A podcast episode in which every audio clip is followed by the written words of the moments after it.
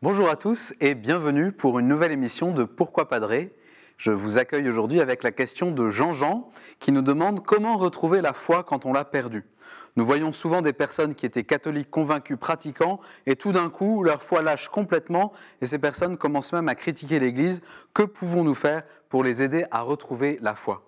Merci pour votre question d'abord Jean-Jean parce qu'elle est belle, elle dit l'affection et l'attention que vous avez pour vos amis qui se ramollissent ou qui laissent tomber la foi.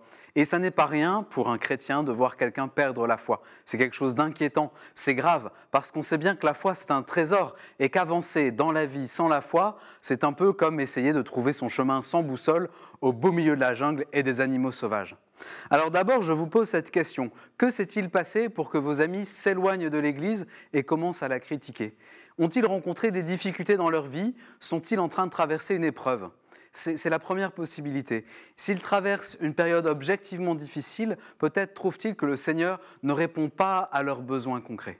Et dans ce cas, je vous encourage à aller vers vos amis, à leur donner toute votre attention, votre gentillesse, votre compassion, votre délicatesse. Écoutez celui qui souffre, lui faire le don de votre présence, demeurer auprès de lui, voilà une belle attitude pour soutenir le plus fragile. Deuxième possibilité, peut-être vos amis ont-ils été blessés par l'Église ou par l'un de ses membres.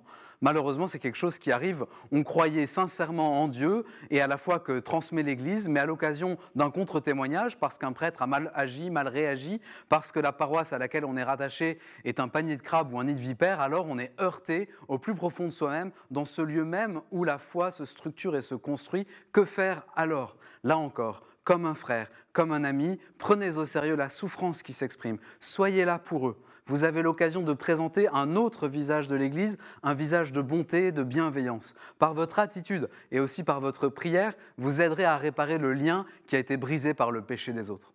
Et puis dernière possibilité que je vois, le moment où ces personnes lâchent la foi est l'aboutissement d'un processus de ramollissement. On peut dire que c'est le décrochage d'une foi qui était restée superficielle.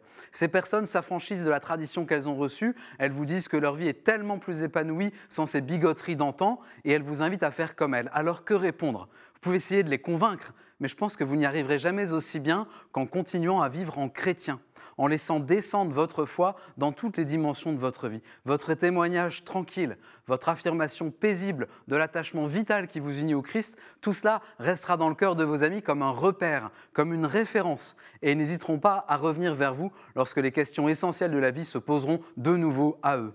En tout cas, quelle que soit la situation, votre prière pour la conversion de vos amis sera le plus beau cadeau que vous pourrez leur faire. Priez le maître de la moisson, ce bon semeur de la foi qu'est le Christ, lui qui sème largement, autant sur le bord du chemin que dans les ronces, autant sur le sol pierreux sans profondeur que dans la bonne terre. Priez le Seigneur qui connaît les cœurs et soyez en paix. Merci beaucoup pour cette question.